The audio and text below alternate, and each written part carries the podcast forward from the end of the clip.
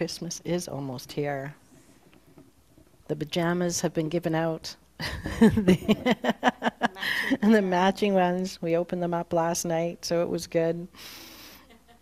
They said, well, we should wear them more than one day. I said, okay, I can live with that. I can live with that. So I'm going to start with a letter that Ernest Holmes wrote about Christmas. He said, Christmas is for remembrance. The love manifesting through our gifts to each other typifies the offering of life, the givingness of spirit to its creation. The hands of the eternal are outstretched through our hands, and the heart of the infinite beats in the human breast. But the giver must give of himself, for the gift without the giver is bare.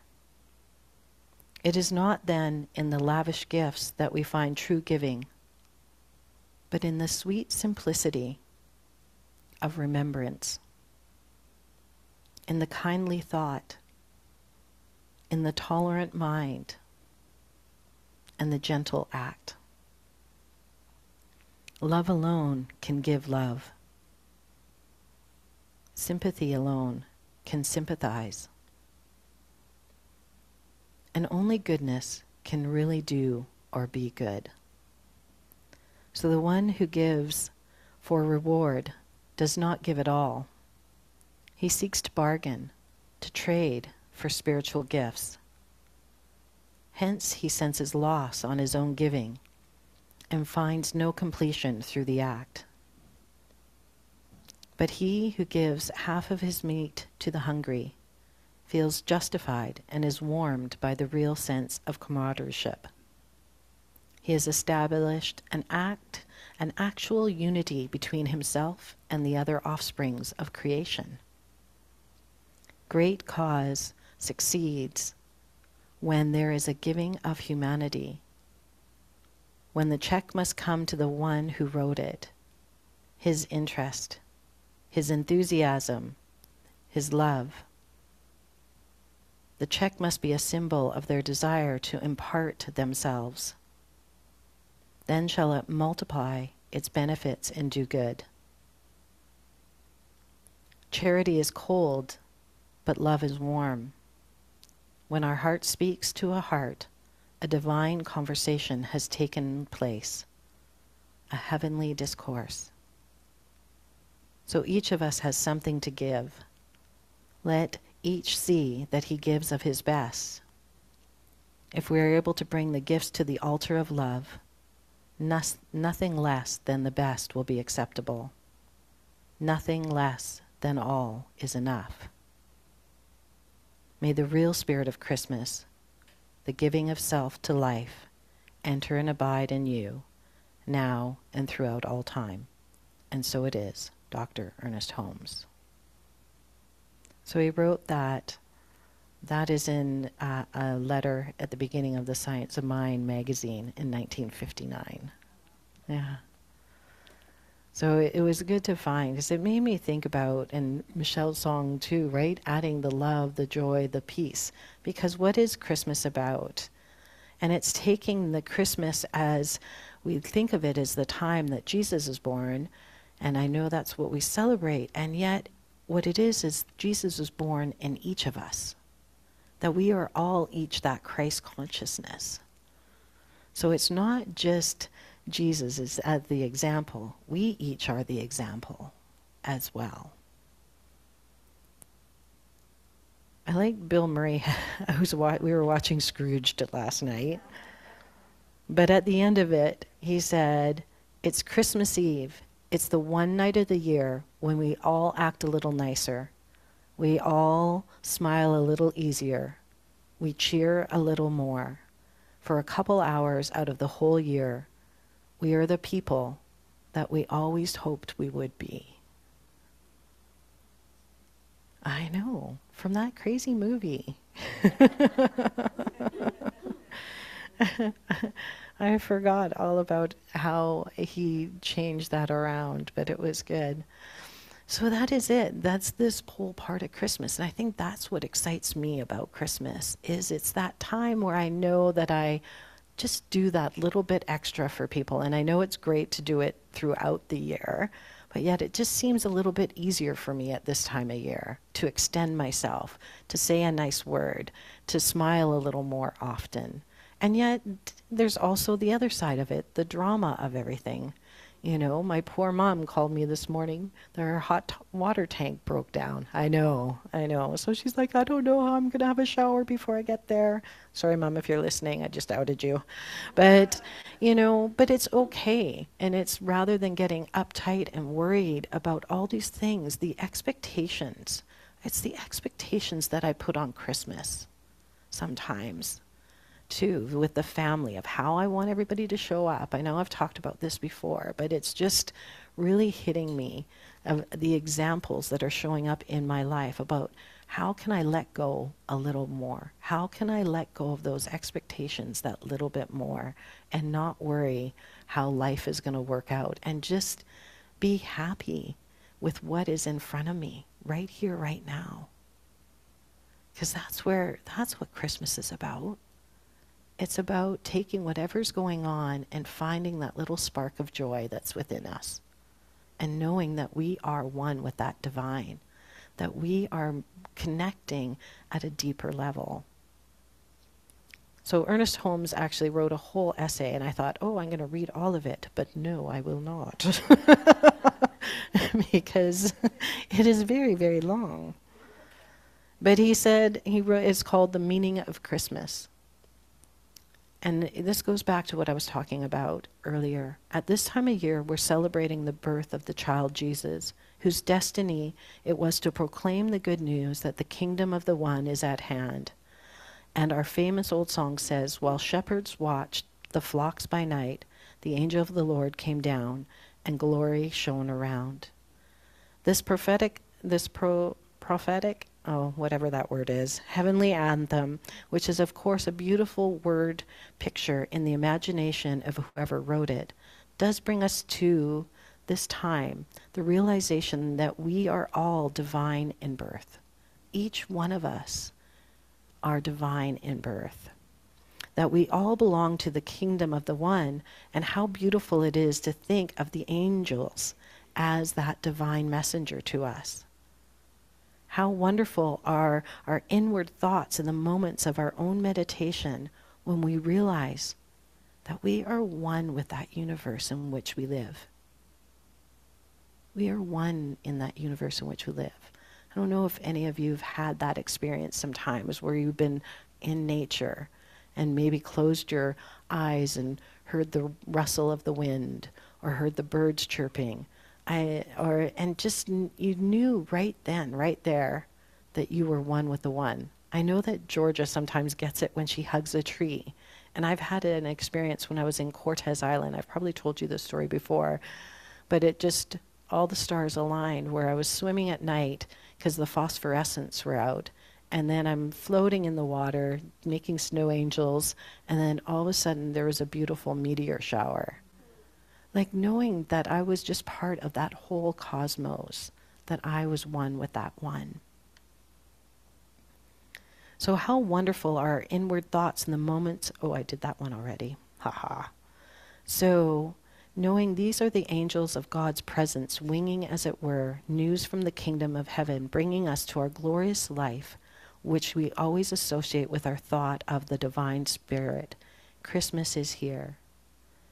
And again, we're celebrating the greatest events of history, he says the birth of the, he, the Christ consciousness in the human soul, the incarnation of the living spirit in you and in me. Again, this is Ernest Holmes says, for Jesus was the great example, not the great exception. He was the one who showed the way and the truth and the light, and everything that he taught and everything he did was to provide a lesson for us all for all time that one person is with the divine is a majority. That one with the divine is a majority.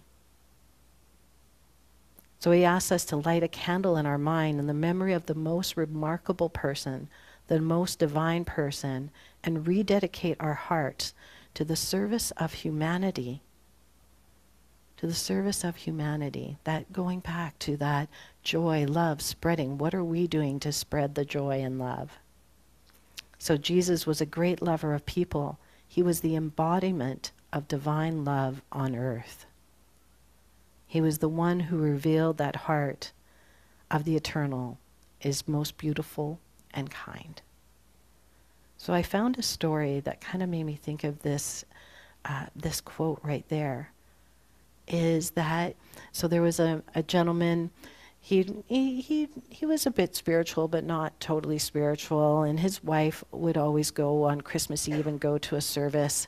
But he said, You know, I just don't get it. He said, I understand, but why did, why did Jesus have to come down and become a man or become a human? Why couldn't he just deal with everything up there? And, and so he was really grappling with this. So he said, You know what? I feel like a fraud if I go to service tonight. So I'm going to stay home. You go and I'm just going to work this out. And then so he sat and he was having his cup of cocoa by the fire and he said, You know, I do hope it is a white Christmas this year. So all of a sudden, he heard this smack on the door. And he opened up the door and there was a whole, I don't know if it's called a herd or what it is, but a flock of birds had, so, had hit his window. They had been trying, there was a big storm and they were trying to get out of the rain. So they hit his window and were sitting there. And he was like, oh my goodness. And he was worried about them because there was snow on the ground. So he thought, how, how can I help these birds? So he, he was trying to get them. He thought, oh, we have a barn. So where the horses are. So he goes, oh, I'll get them into the barn so they can get out of the rain, out of the snow, because they were kind of pedaling about. And so he thought, well, how can I do this? So he dropped breadcrumbs, but the birds were not having anything to do with it. They were like looking at this man, trying to help them and shoo them along to the barn, and, and they were just not moving anywhere. They were stuck. And then he thought, oh, if I could just be one of them, I could show them the way. If I could just be one of them, I could show them a way. And then he went, oh. I get it. I get it. So I thought that was really beautiful that Jesus came down and was made human to show us the way that we are each here and we can each do all the things that he did in love and grace and gratitude.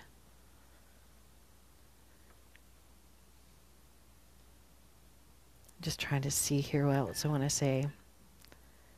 The other thing that Ernest Holmes says, as as God always peoples the lonely place with His presence, as He does with all people. As the shep- shepherds watch their flocks by night, of course, the shepherds represent that part of our divine nature which is always listening to that inward voice and looking up to the heavens for guidance. As the shepherds watched their flocks and in innocence and peace tended the humble duties which life imposes upon all of us as they quietly went about their work or sat in silent meditation, thinking of the wonders of the universe, perhaps reverently bowing their heads, in prayerful communion with the divine presence, the angels of light appeared among them, and glory be shown around. So there is a light at the center of everything in you and me and everything in nature. And this light is shown around the shepherds is the eternal light which shines about everything.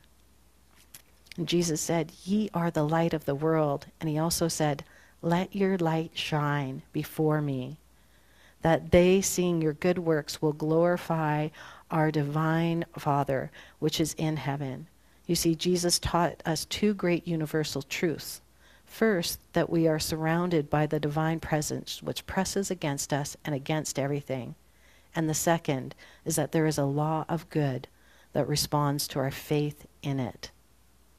That is why he said, It is done unto us as we believe.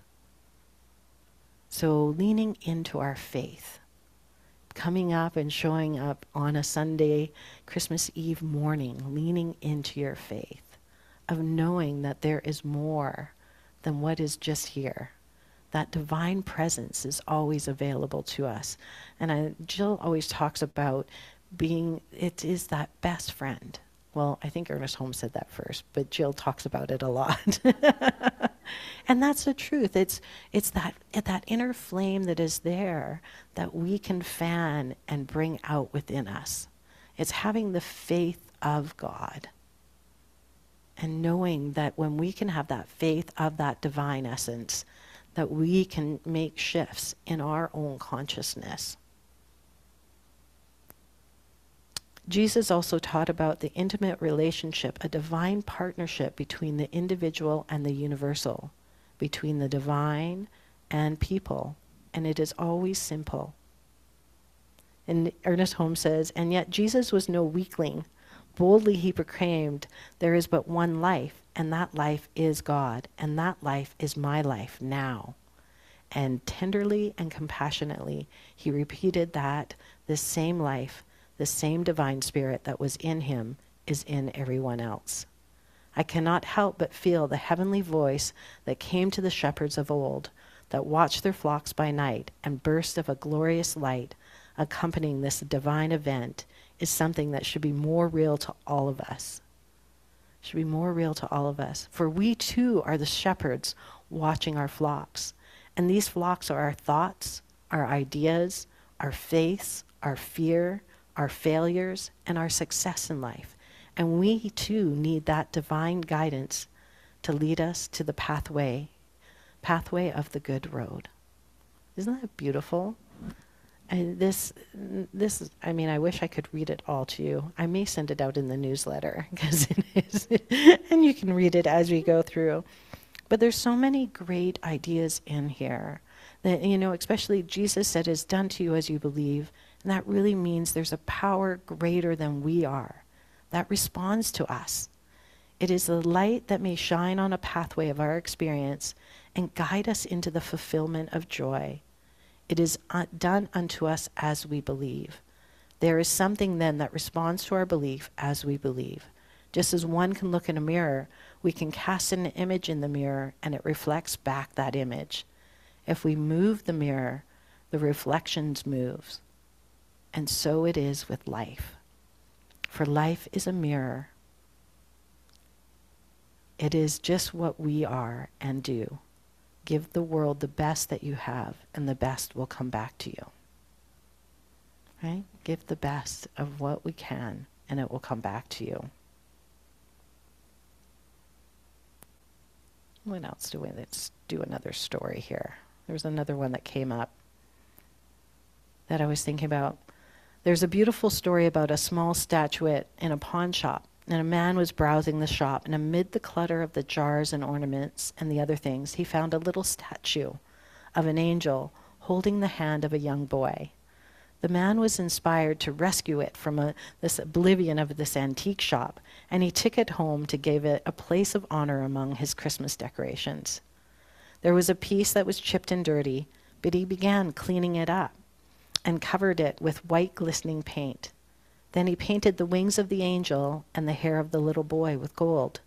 Little by little, with each brushstroke, that dingy old statue was transformed into a thing of beauty. He says, Isn't that what happens to us at Christmas? We come to the end of the year, perhaps a little chipped and dirty from our struggles all year, and then Christmas inspires us to repaint the angels of our own nature and love and joy and peace. Mm. So, I know, it's true. I can think of a few times this year, you know, there's been things that have happened that have been painful. People that I know have lost people. There's been people who've been sick and haven't been able to, you know, recover as quickly as we would like them to. But it is now the time that we come together and be that essence, be that divine love that shines out into the world, to be that Christmas spirit, whether we've been a little chipped or not, to paint up our wings, but not in a fake way, not in a spiritual bypass way, but to feel it in our heart. Right? To feel that in our heart. And at this time of year, let's face it, sometimes forgiveness is a, a thing that has to happen when we're getting together with family members. and but it's the most liberating and life-changing spirit powerful spiritual practice we can be about. And this where he says Jesus showed us the time and time again how to forgive. And we're still talking about him all these days since. There isn't a one size fits all recipe for forgiveness. But all the methods that have been written about for the art of forgiveness say this begin by forgiving yourself. Let yourself out of the prison of hurt and resentment, freed from any incumbents. We can do anything. We can do anything. So, in the spirit of Christmas, knowing that we are that divine essence, that we are one with that one, may you have the gladness of Christmas, which is the hope, the spirit of Christmas, which is peace, the heart of Christmas, which is love. And let us no longer think merely of the traditional birth of Christ, numbering the years backward but let us rather bring these years forward into our experience and permit the new birth to take place in our own consciousness. The new birth to take place in our own consciousness. So, to end in the spirit of remembering of who we truly are, each one of us, that divine essence, may you take time this year to focus on what matters most in your chosen spiritual tradition and honor it with the sacred intention and your time. May you have ample opportunities to witness divine birth of love in the world each time you see the light of the beloved in the eyes of others. May you be the light that diffuses the darkness in the lives of those who are isolated in the shadows of their own personal struggles. May the sacredness of this season of light illuminate your way, allowing you to fully see and use the gift of your life in a manner that honors the giver of the gift. May you always remember that you are the light of the world, and the world greatly needs the light you bring. I want to say that one again. Please may you always remember you are the light of the world, and the world greatly needs the light you each bring. So may you fully realize and embrace how loved you truly are by those around you as well as by the infinite. And may the peace that all passes all understanding reside in your heart in this season of light and forever lie within. Oh, look at that, 1111. That sounds like a perfect time to do a prayer.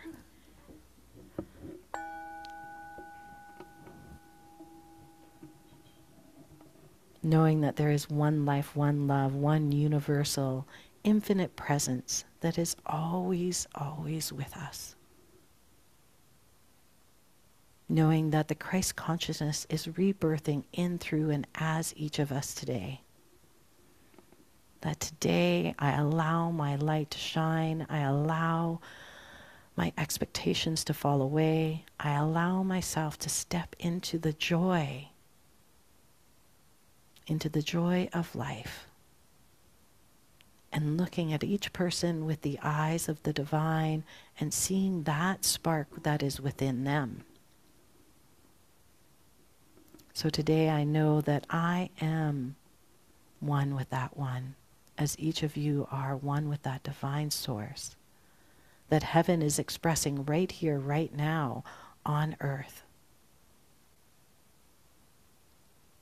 That each of us has whatever it is that we need. It is taking time to be quiet. It is taking time to breathe. It is taking time to forgive ourselves and others. It is mostly time to allow yourself to shine your light that the world so greatly needs. So I'm so grateful for this day and this time together, knowing that we are that divine spark. And together we are building a huge flame of love. So I allow these words to flow out into that law, into that mirror, and reflect back to each of us, knowing that it is all good, it is all God. I let it be, I let it go, and ask you to join me in saying, and so it is.